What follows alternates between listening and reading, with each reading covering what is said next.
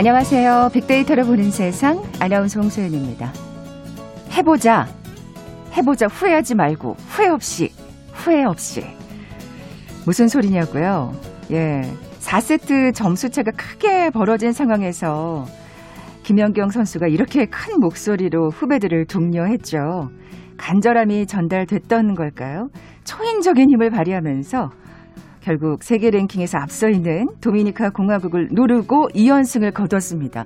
제가 올해 초에 벌어진 세계 대회에서 3대 0으로 진 거를 본 것 같은데 어제 3대 2로 극적인 예, 승리를 거뒀죠. 자, 요즘 이렇게 올림픽 현장에서 전해지는 선수들의 선전 소식에 뭉클할 때가 많습니다. 그리고 그동안 잊고 지내던 내 안의 스포츠 정신을 다시 한번 소환하게 되는데요. 뭐 나이가 들수록 근육 운동을 꾸준히 하라는 조언 참 들을 때뿐이고 아, 목표와 꿈을 위해 얼마나 열정을 갖고 도전 중인지 후회하지 않도록 최선을 다하고 있는지 돌아보게 되죠. 뭐 물론 국가대표도 학교 대표, 뭐 동네 대표도 아닙니다만 우리 모두 그래도 인생이라는 긴 레이스에선 현재 진행형 대표 선수라는 건 틀림없잖아요. 이번 주말 반가운 비 소식도 있는데요. 땀 흘리고 있는 우리 대표 선수들 응원에도 최선을 다해 주시고요. 잠자고 있던 내 안의 스포츠 정신도 다시 한번 깨워보시면 어떨까 하는 생각이 듭니다. 아, 잠시 후 빅데이터가 알려주는 스포츠 월드 시간에 도쿄올림픽 관련 소식 자세히 전해드릴 거고요. 코로나19 신규 확진자 수 1,710명이네요. 어, 앞서 뉴스빅4 시간에 코로나19 관련 소식과 함께 검색량이 많았던 한 주간 화제의 뉴스 빅데이터로 분석해 봅니다. KBS 1라디오 빅데이터를 보는 세상 먼저 빅퀴즈 풀고 갈까요? 자, 오늘은 국내 도입 100년 만에 첫 올림픽 본선 무대에 진출한 이 종목의 이름을 맞춰주시면 됩니다. 2019년 11월이었죠. 도쿄올림픽 아시아 지역 예선에서 홍콩의 역전승을 거두면서 처음 출전권을 따내는데요. 어, 실업팀 셋, 고작 등록 선수 1000명. 국내에는 뭐 리그나 컵 대회조차 제대로 운영되고 있지 않은 상황에서 이 올림픽 출전 기적이었다는 평가가 나오고 있습니다. 아름다운 도전, 불모지에서 이룬 기적. 이 종목은 무엇일까요? 보기 드립니다. 1번 서핑, 2번 럭비, 3번 승마, 4번 골프. 오늘 당첨되신 두 분께 시원한 아이스 아메리카노 커피 쿠폰 드립니다. 휴대전화 문자 메시지 지역번호 없이 샵 9730, 샵 9730. 짧은 글은 50원, 긴 글은 100원의 정보 이용료가 부과됩니다. KBS 라디오 어플 콩은 무료로 이용하실 수 있고요. 유튜브는 물론이고 콩에서도 보이는 라디오 함께 하실 수 있습니다. 방송 들으시면서 정답과 함께 다양한 의견들 문자 보내주십시오. 하루가 다르게 뜨거워지고 있는 지구, 여름철 찌는 듯한 더위로 인한 폭염 피해도 늘어나고 있습니다. 폭염이 이어지면 외출을 자제하고 최대한 실내에 머무르며 물이나 이온 음료를 자주 마셔야 합니다. 현기증, 메스꺼움 등 열사병 초기 증상이 있을 땐 시원한 장소로 이동해 차가운 음료를 천천히 마시고 노출된 피부에 물을 뿌려 가능한 빨리 몸을 식혀야 합니다. 건설 현장에서는 기온이 최고에 달하는 한낮엔 되도록 실내외 작업을 중지하고 휴식을 취해야 합니다. 특히 창문이 닫힌 차 안에 노약자와 어린이를 홀로 남겨둬선 안 됩니다. 부득이 외출을 할 때는 헐렁한 옷차림에 책 넓은 모자와 양산 그리고 물을 준비합니다. 또한 부모님과 어르신께는 자주 안부 전화를 걸어 건강과 안전을 확인하시기 바랍니다. 폭염 피해 예방 KBS 라디오가 함께합니다.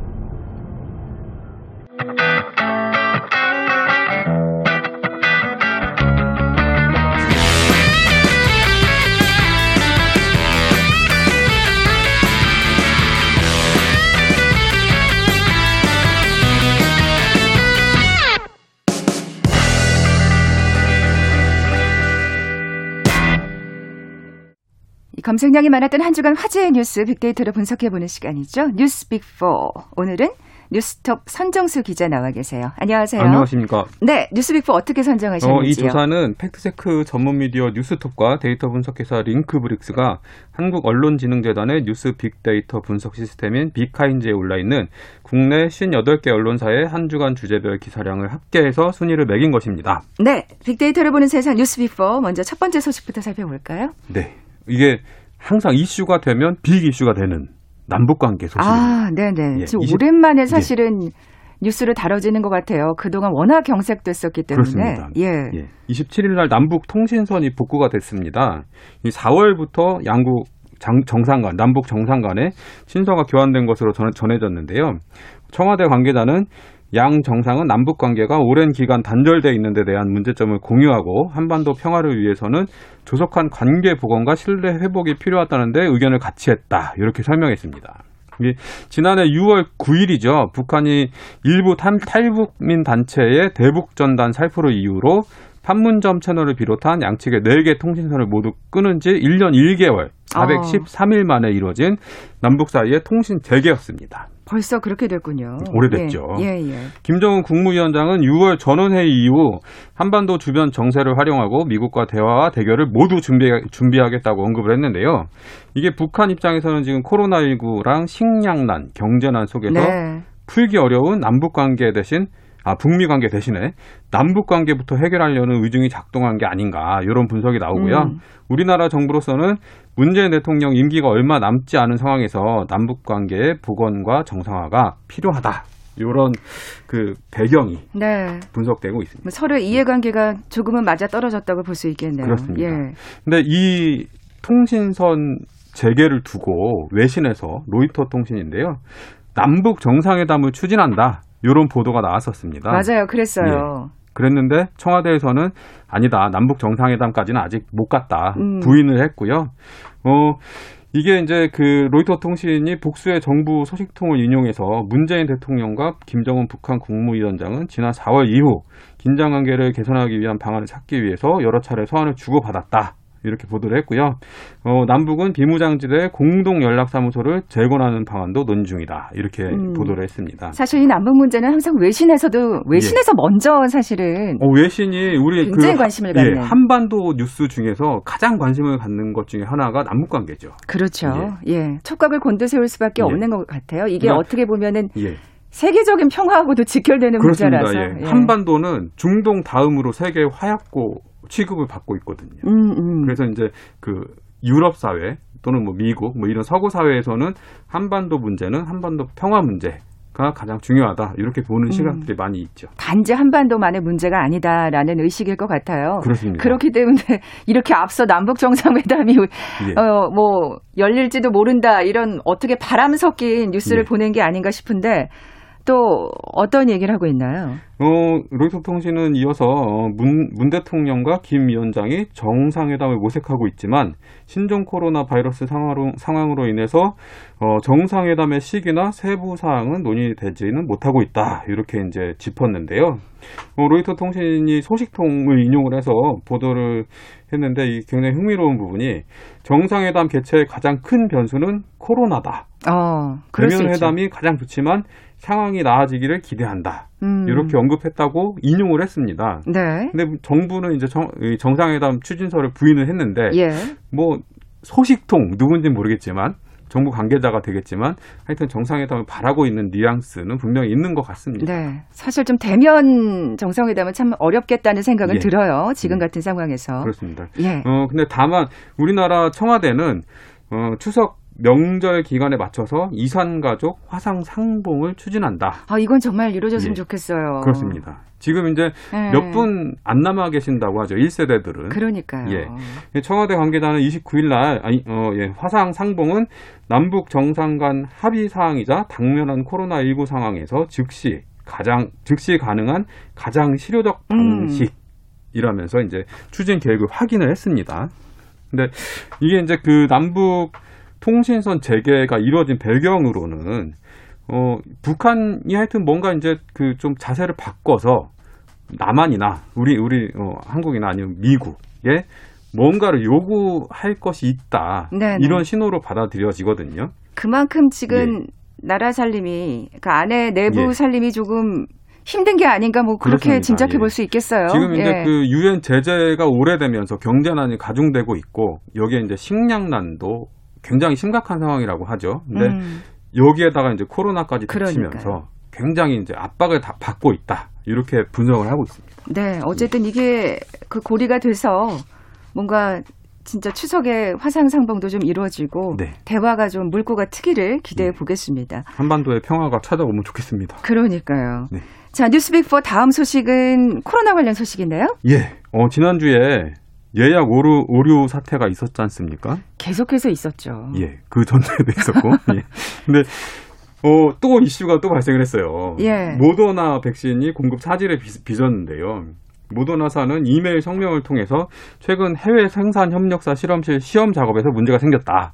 향후에 미국을 제외한 다른 국가로의 코로나19 백신 공급 일정이 단기적으로 조정될 것이다. 아이고. 이렇게 공식적으로 발표를 했거든요. 이제 모도나 이거 기다리신 분들 많을 텐데. 예. 예. 근데 요, 요 발표가 있기 전에 송영길 더불어민주당 대표가 우리 KBS 최경영 최강기사에 나오셔가지고 네네. 이 세부적으로 막 얘기를 하셨어요. 아, 이 모더나 일정에 대해서요. 예, 예. 근데 이게 이제 그 모든 백신 공급은 그 제약회사랑 정부 간에 비밀 유지 협약이 있습니다. 아, 그렇군요. 예. 그래서 그 합의된 상황을 먼저 공개를 하면, 그러니까 실물이 도착하기 전에 먼저 공개를 하면 비밀 유지 의무를 위반했다. 이래서 페널티를 받을 수 있거든요. 그래서 굉장히 민감한 문제예요, 사실은. 아, 근데 이송 송영길 대표가 대표, 사실은 어떻게 보면 위반을 한 셈이군요. 그렇습니다. 아, 그래서 이제 질병청에서 굉장히 유감도 표명하고 했는데 결국에는 이제 모더나 쪽에서 일주 정도 늦춰지는 걸로. 음, 음. 그래서 이제 그 늦춰진 물량은 8월 중에 도입이 되고 그리고 8월에 도입되기로 했던 물량은 예정대로 공급을 공급을 한다 이렇게 발표를 했거든요. 네. 오늘 아침에 저 김부겸 총리가 모더나 백신 8월에 8 850만 회분 제때 공급될 거다 이렇게 이제 얘기를 했고요. 네. 이 이따가 잠시 뒤에 오후 2시에 8월 9월 접종 일정에 대한 세부 계획이 발표된다고 합니다. 아, 이럴 때마다 좀 불안해요. 뭐가 예. 또 늦춰지는 건 아닌가 근데 걱정도 정부는 되고요. 어, 지금 목표하고 있는 게 11월까지 집단 면역을 달성하겠다 이 목표고 네, 그리고 네. 일단 이 목표에는 아직 차질이 빚어지지 않고 있다. 장기 계획에는 문제가 예, 없다. 예. 그리고 9월까지 전 국민 1차 접종을 70% 이상 할 수 있다. 어, 저는 그럼 예. 이제 9월에는 맞을 수 있는 건가요? 아마 아직까지 못 맞고 있는데. 예. 조만간 이제 그 40, 40대 이하의 네, 네. 일반 전 국민을 상대로 예약을 예약 사이트가 열릴 거고요. 아, 그때도 또 난리 나는 거 아닌지 모르겠네요. 예, 이 난리 나는 걸 막을 수 있느냐 없느냐가 이제 좀그 네. 방역 당국이 시험대에 오르는 거고. 그러니까 좀 이렇게 예. 그 연령대를 좀 세부적으로 나눠서 예. 약을 하라 그러면 이렇게 뭔가 다운되는 사태는 좀안 그렇죠. 벌어지지 않을까. 예. 그러니까 예전에 우리 드는데. 마스크 초기에 예, 오부제 예. 마스크 오부제 했던 것처럼 그러니까요. 뭐 오부제를 하든 10부제를 하든 이 분산시켜서 예약을 받으면 좀 부하가 줄어들 수 있죠. 음. 예. 그래서 하여튼 정부 입장에서는 차질 큰 차질은 없다. 전 국민이 9월 9월 중으로는 1차 접종 70%까지 맞을 수 있다고 하니까 그러니까 뭐- 모더나가 지금 뭔가 차질이 빚어지긴 하지만 그것도 뭐 1, 2주 상관이다. 그런 그렇습니다. 말씀이시죠. 예, 그리고 나머지 어. 파이자, 얀센 물량이 차질 없이 들어오고 있으니까 어, 8, 9월 접종은 파이자를 주력으로 가고 모더나는 보조해주는 방식으로 이런 식으로 어, 접종 계획을 세울 것 같습니다. 네. 어, 근데 이제 또 변수가 있는 게 뭐냐면 이스라엘이 지금 3차 접종 부스터샷을 시작을 했거든요. 그러니까 2차 2차 완료를 하고 네. 그 60세 이상의 어, 고위험군을 대상으로 3차 접종을 시작하고 있는데 이게 그 선진국들이 부스터샷을 맞기 시작하면 또 세계적으로 물량이 달릴 수가 있습니다. 그렇겠죠. 예. 그래서 좀 더 지켜봐야 될 부분이 분명히 있고요. 그리고 영국은 백신을 기부하는 우리 아스트라제네카 아스트라가 옥스트, 옥스포드 영국 옥스포드 대학에서 이제 만든 백신이거든요. 네, 네. 그래서 우리는 세 개의 백신을 나누겠다고 공언을 하고 있었는데요. 이 영국이 지금 성인 인구의 90% 이상이 1차 접종을 받았습니다. 네. 그래서 충분히 안정적인 상황에 접, 어, 접, 접근했다. 이렇게 보고 어, 백신 기부를 시작을 하기 시작했습니다. 영국을 우리가 어, 주목해야 되는 이유는 여기가 접종 속도가 굉장히 빨라요. 네. 앞서가고 있, 있단 말이죠. 그리고 어, 집단 모, 며- 집단 면역을 목표하고 있는 수치까지 이미 올라갔어요 접종률이. 근데 어, 이 신규 확진자 수가 줄어들지 않고 있단 말이죠. 잠깐 그러니까요. 줄어들다가 다시 예. 늘어나고 있어요. 사실 이게 또 델타 바이러스라는 예. 변수가 생겨가지고 그렇습니다. 뭐 2만 명대더라고요. 예. 그러니까 확진자가. 우리는 지금 예. 뭐 1,800명 막 이- 이렇게 나오고 있는데 이래도 뭐- 난린데. 예. 영국은 막 2만 명씩. 아, 그 이게 지금 부스터 샷을 맞아야 되는 거냐? 음. 아니면 과연 이 2차 접종까지 다 맞은 다음에도 돌파 감염은 어떻게 할 거냐? 이런 걸 이제 좀 영국의 사례를 보면서 우리가 교훈을 얻어야 될 부분이 많이 있습니다. 참 이게 계속 바이러스가 변이가 생긴다는 게 예. 정말 끝도 없는 것 같습니다. 이 코로나 없습니다. 시대가. 그래서 예. 전 많은 전문가들이 계속 독감처럼 매년 그 변이되는 바이러스에 맞춰서 백신을 업데이트해서 매년 맞아야 되는 방향으로 가는 게 아니냐 네. 이렇게 보는 분들이 많이 계시더라고요. 무엇보다도 또 그렇게 된다면 이게 예. 감기처럼 된다면 치료제 개발이 또, 또 시급하다는 그렇습니다. 생각이 예. 듭니다. 예. 뉴스빅포 세 번째 소식은요? 어, 대선 레이스인데요. 우선 최근 여론조사 결과부터 하나 말씀드리면 어제 MBN과 매일경제가 RN서치라는 여론조사 회사에서 어, 의뢰해서 나온 결과가 하나 있는데요. 이재명 경기도지사와 윤석열 어, 전 검찰총장의 양자 대결에서는 윤 전 총장이 오차 범위 내에서 앞서는 걸로 나왔습니다. 네. 그리고 이낙연 전 민주당 대표랑 윤 전 총장의 양자 대결에서는 오차 범위 바깥으로 윤석, 윤석열 전 총장이 우세한 걸로 나왔고요. 어쨌든 윤석열 전 총장이 앞서고 있네요. 예, 그렇습니다. 네, 그러니까 전체 주자 중에 네. 1위고 민주당 주자 후보 적합도에서는 이, 이, 이 지사가 34.7%, 이낙연 전 대표 20.8%로 격차가 벌어지고 있습니다. 어, 그렇군요. 예. 그리고 범야권 후보를 대상으로 했을 때는 윤석열 전 총장이 33%, 홍준표 전 대표 13.3%, 최재형 전 감사원장이 7.1% 이렇게 나오는데요. 여기서 좀 주목해 봐야 될 부분이 최재형 전 감사원장이 국민의힘 주자 중에서 2위를 차지했다는 음, 이게. 좀 예, 유심히 봐야 될 부분인 것 같습니다. 네. 뭐, 이 여론조사 결과는 사실은 뭐 계속해서 엎치락뒤치락 하기 때문에 어쨌든 예.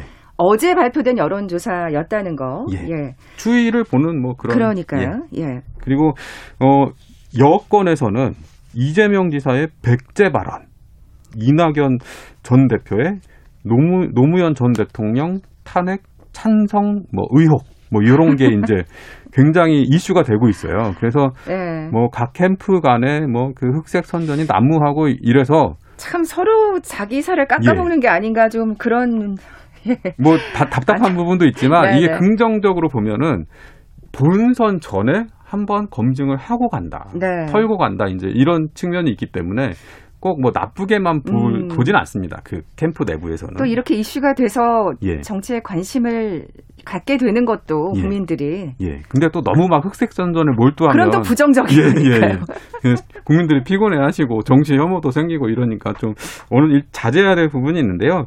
그래서 민주당에서는 그 경선 후보들을 다 불러 모아 가지고 원팀 협약식이라는 걸 했어요. 음, 그래서 흑색 선전 하지 말자. 공정 경쟁 하자. 예, 예, 예. 예. 그랬는데도 그 다음 날 또 이제 막그 상호 비방 비방전이 가열되고 이런 상황입니다. 그만큼 서로 이제 뭔가 예. 뭐 자기가 이길 가능성이 있기 때문에 또 이렇게 되는 거 아니겠어요? 그렇습니다. 예, 예. 그러니까 지금 이제 여권 판도를 보면은 이재명 지사가 뭐 독주하는 상황 속에서 이낙연 전 대표가 얼마나 격차를 좁힐 것이냐. 음, 그본 경선에서 이거 뒤집을 수 있을 것이냐 없을 것이냐 이제 이런 상황이거든요. 그래서 그 캠프 간에 뭐 흑색 선전이 됐든 뭐 정책 경쟁이 됐든 하여튼 굉장히 몸값을 높이려고 하는 그런 치열한 경쟁이 펼쳐지고 있는 거죠. 네. 예. 아, 뉴스비포 네 번째 소식으로 넘어가 볼게요. 어, 부동산 대책입니다.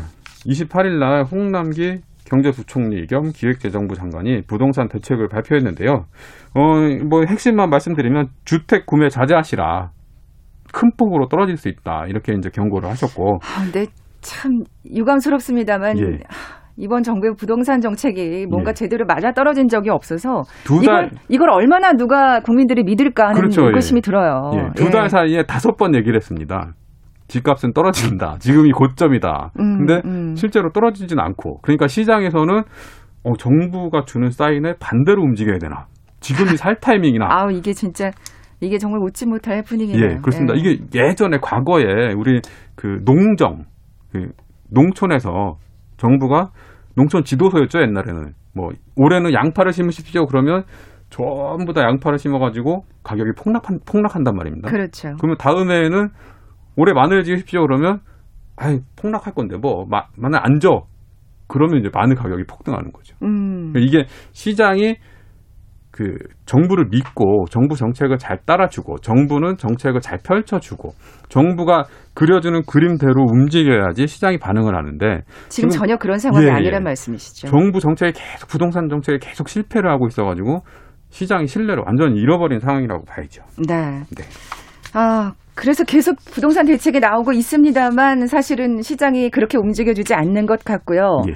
또 뭐 정부는 정부 나름대로 그래서 힘들겠고 또 그래서 국민들은 더 신뢰하지 않고 참 악순환이 그렇습니다. 반복되는 것 같네요. 예. 그러니까 집을 가지신 분들은 오 집값 떨어지면 안 돼. 집 집이 없으신 분들은 아, 집값 좀 떨어져야 되는데 이거 계속 올라가는 거 아니야? 지금 사야 되나? 음, 압박을 느끼는 거죠 심리적으로. 그리고 이게 이제 그 정부가 쓸 수 있는 카드가 별로 안 남았어요. 그래서 이번 대책에 내놓은 거는 조금 있으면 금리가 오른다. 금리가 오른다는 거는 대출을 받아서 집을 산 사람들은 이자 부담이 그만큼 부담이 거죠. 큰 거니까요. 예. 그리고 대출을 규제하겠다. 신규 대출을 규제하겠다. 그리고 부동산 투기를 엄격하게 단속하겠다. 이런 정도인데 아, 뭐 이번만큼은 좀 예. 제발 맞아 떨어지기를 예. 좀 기대해 보면서 마무리 짓겠습니다. 뉴스빅4 뉴스톱 선정수 기자와 함께했습니다. 고맙습니다. 네, 고맙습니다. 잠시 정보센터에 들어간 뉴스 듣고 돌아올게요. 방역당국은 모더나 백신의 8월 공급량은 애초 8월에 배정된 물량과 7월에 공급이 연기된 물량을 포함해 총 1,046만 회분이 공급될 예정이라고 밝혔습니다. 문재인 대통령은 한국의 갯벌이 유네스코 세계유산으로 등재된 것과 관련해 많은 분의 지혜와 희생과 필사적 보호가 있었다며 갯벌을 지켜준 분들께 감사드린다고 말했습니다. 김부겸 국무총리는 연일 지속되고 있는 폭염과 관련해 이번 주말부터 장 차관들이 직접 소관 현장을 찾아 폭염 대책이 제대로 이행되고 있는지 확인하고 필요한 보안 조치를 적극 강구하라고 주문했습니다. 낮 기온이 34.7도로 오를 때 노지의 지면 온도는 무려 51.3도까지 치솟는 것으로 나타났습니다. 기상청은 온열질환 피해를 예방하려면 폭염이 발생했을 때 농작업과 야외 활동은 각별히 유의해야 한다고 강조했습니다. 한국갤럽이 지난 27일에서 29일 전국 만 18세 이상 1000명을 대상으로 정당 지지도를 물은 결과 민주당은 전주보다 2%포인트 상승한 35%를 기록했습니다. 국민의힘은 전주와 같은 28%를 유지했습니다.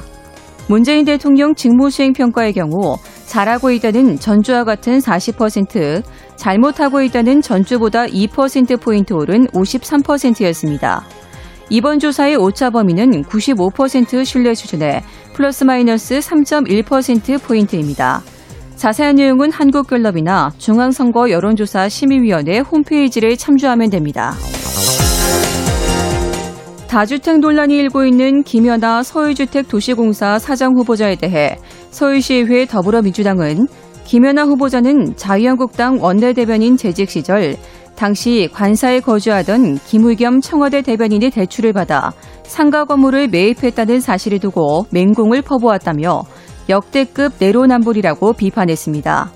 반면 서울시의회 국민의힘 소속 시의원들은 김 후보자가 정무 감각과 실무 경험을 두루 쌓은 전문가인 만큼 자신의 모든 경력을 총동원하여 불안한 주택 시장을 정상화시켜야 한다고 밝혔습니다. 지금까지 정보센터 뉴스 정원나였습니다.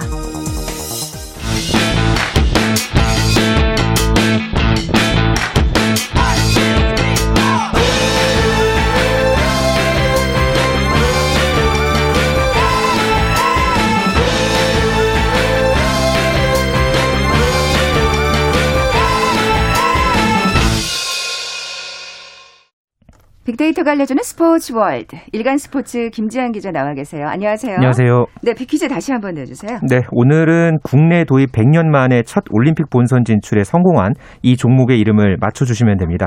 실업팀 셋, 또 등록 선수 1000명, 어, 열악한 환경에서 희망, 희망을 연출했다는 평가인데요. 어, 이 종목에서 금메달을 딴 이 피지 대표팀의 얘기도 참 화제입니다. 이 코로나19 때문에 이 여객기 운항편이 중단이 돼서 이 냉동 생선 화물기를 타고 이 도쿄에 입성했다고 하죠. 아이고 그랬어요. 네, 그래서 참 이런 투혼이 화제가 됐는데 네, 이 네. 우리 또 한일전에서 우리 투혼의 트라이를 했던 우리 럭비 대표팀의 아름다운 도전, 이 불모지에서 기적을 이룬 이 종목 과연 무엇일까요? 이게 오늘 빅퀴즈입니다. 1번 서핑, 2번 럭비, 3번 승마, 4번 골프입니다. 네, 정말 선수들의 그 땀과 노력, 그 열정 정말 아름답습니다. 네. 자, 오늘 당첨되신 두 분께 시원한 아이스 아메리카노 커피 쿠폰 드립니다. 정답 아시는 분들 저희 빅데이터를 보는 세상 앞으로 지금 바로 문자 보내주십시오. 휴대전화 문자 메시지 지역번호 없이 샵 9730. 짧은 글은 50원, 긴 글은 100원의 정보 이용료가 부과됩니다. 자, 도쿄올림픽이 어느덧 중반을 향해 가고 있습니다. 예, 진짜 올해는 좀 썰렁하지 않을까 했는데 그래도 또 보는 맛이 쏠쏠해요. 올림픽, 개- 올림픽 개막을 하니까 네. 또 이렇게 또 많은 분들이 또 이렇게 응원하고 환호하고 또 거기에 또 국가대표 선수들이 정말 좋은 모습 보여주고 있잖아요. 그래서요. 뭐 결과를 떠나서서 참 마지막까지 투혼을 발휘하는 그런 모습. 지금도 저희가 이제 화면을 켜고 지금 보고 있는데 네. 이 배드민턴 경기 지금 여자 단식 8강전 안세영 선수와 이 체니페이와 경기를 하고 있는데 저 중국 네. 선수가 굉장히 잘하는 선수. 세계 랭킹 1위입니다. 아, 여자 그렇죠. 단식에서. 근데 예, 또 예. 안세영 선수가 또 이 발목이 좀 다친 상황이었는데도 끝까지 투혼을 발휘하는 모습 참 대단합니다. 아유 멋집니다. 네. 네, 네. 어, 오늘 양궁 여자 개인전에서도 금메달 노리고 있죠. 벌써 양궁에서 이제 금메달 3개를 땄는데. 그렇죠. 네. 이 혼성전 시작으로 해서 여자 단체전 아, 9연패를 달성했고요. 네, 음. 88년 서울올림픽부터 어, 33년간 한 번도 세계 정상에서 내려오지 않은 우리 여자 양궁 대표팀의 쾌거 그리고 남자 단체전 2연패까지 이뤄냈고요. 오늘 그 여자 개인전 예, 두 선수가 현재 8강까지 올라갔습니다. 아, 오늘 오전에 예, 강채영 선수 또 안산 선수가 나란히 16강전에서 승 리를 거두면서 오늘 오후 3시 30분에 8강전을 앞두고 있습니다. 네. 어제 저 IT 소식 전하는 코너에서 이 양궁이 이렇게 잘하는 이유가 그 설명이 되더라고요. 진짜 그 첨단 기술을 도입해가지고 정말 앞서가는 훈련을 했더라고요. 네. 참이 9연패 뒤에 우리가 우리가 어제도 그런 얘기를 했는데 아, 유전자가 우리가 활 쏘는 잘 쏘는 유전자가 있나 뭐 이렇게 생각했는데 네. 그게 아니라 엄청난 노력이 뒷받침된 거였더라고요. 네. 특히 우리 김재덕 선수 많이들 주목하셨죠. 아, 그러니까요. 오, 이번 올림픽을 앞두고서도요. 이 네. 개막 미디어 데이를 진천 선수촌에서 했는데 그때 그 취재진이 이제 그 선수들 이제 단체로 이제 모아놓고 이제 사진을 찍는 상황이 있었어요. 거기서 뭐 대부분은 이제 사진 찍을 때 뭐 화이팅, 뭐 아자 뭐 이렇게 하잖아요. 요청을 하잖아요. 그런데 거기 서이 김재덕 선수가 다른 선수들은 조금 작게 화이팅 하는데 화이팅 하면서 그때 이미 이 취재진은 알아봤습니다. 네, 그랬는데 이번 그랬군요. 올림픽에서 정말 대단한 이 코리아 화이팅 막 이렇게 외치는 그런 모습 때문에 참 마치 신드롬을 일으킨 듯한 네. 예, 그런 좀 이 분위기고요. 아, 정말 귀여워요. 네. 또 이 남자 단체전에서 이 김재덕 선수가 뭐 화이팅 이 모습도 참 돋보였지만은 당시 그 결승전 장면이 또 화제였죠. 네. 이 김우진 선수가 뒤에서 이렇게 카운트 해주면서 봐주고 네. 김재덕 선수 화이팅을 하고 이 대만과의 결승전에서 이 오진혁 선수의 마지막 끝. 아, 네. 아, 이 장면은-. 아, 영화로 찍어도 이렇게 못 찍을 것 같아요. 참 대단한 아, 명장면을 또 만들어냈습니다. 네. 봐도 봐도 질리지 않는 우리 양궁 대표팀 모습. 어, 빅데이터 상의 반응도 궁금합니다. 네, 제가 이 막내 김재덕 선수에 대해서 어 이제 한번 이렇게 알아봤는데 썸 트렌드를 통해서 어, 키워드 분석을 해봤습니다. 무려 15만 5천여 건에 달하는 야. 이 키워드 반응이 있었고요. 단체전도 5만 5천여 건에 이제 달했고, 뭐 김우진, 오진혁, 강채영 이렇게 양궁 선수들 이름 검색 키워드가 골고루 많았습니다. 역시나 긍정적인 키워드가 많았고요. 당연하겠죠. 네, 예. 좋다, 뭐 잘한다, 멋지다, 우승하다, 뭐 짜릿하다. 아, 이런 키워드들이셨습니다. 네. 뭐 양궁에 대해서 부정적으로 얘기할 게 뭐가 또 있을까 하는 생각이 네. 드는데 어. 또 화제의 선수 하면 또 이 선수가 단번에 떠오릅니다. 와, 진짜 대견하다는 말이 그냥 바로 떠오르는 네. 수영의 황선우 선수. 아, 이 황선우 선수가 작년 11월에 국가대표 선발전을 통해서 확 떴거든요. 그때 이제 박태환 선수 기록을 이제 넘본다. 네. 뭐 이런 부분 때문에 화제를 모았고 한 1년도 지금 안 됐습니다. 그런데 올림픽에 이번에 처음 나왔고요. 음. 여기서 자유형 200m 한국 기록부터 시작해서 결승에서도 이 150m까지 1위였거든요. 야, 네, 참 대단했고 또 자유형 100m에서도 아시아 신기록까지 세우면서 결국은. 어. 이 60여 년 만에 아시아 선수로는 처음으로 이 종목에서 결승까지 올라갔습니다. 5위까지 이제 기록을 했고요. 메달은 아니었어도 아유, 충분히 정말. 좋은 성적 냈고요. 메달 이상의 아, 예, 대단한 성과라고 그런 생각합니다. 성과를 냈습니다. 뭐 어. 정말 주눅들지 않고 당당하게 경기하는 모습도 참 인상적이었고. 근데 솔직히 말하면 정말 이 서양 선수들 막 엄청난 덩치 옆에 보니까 네.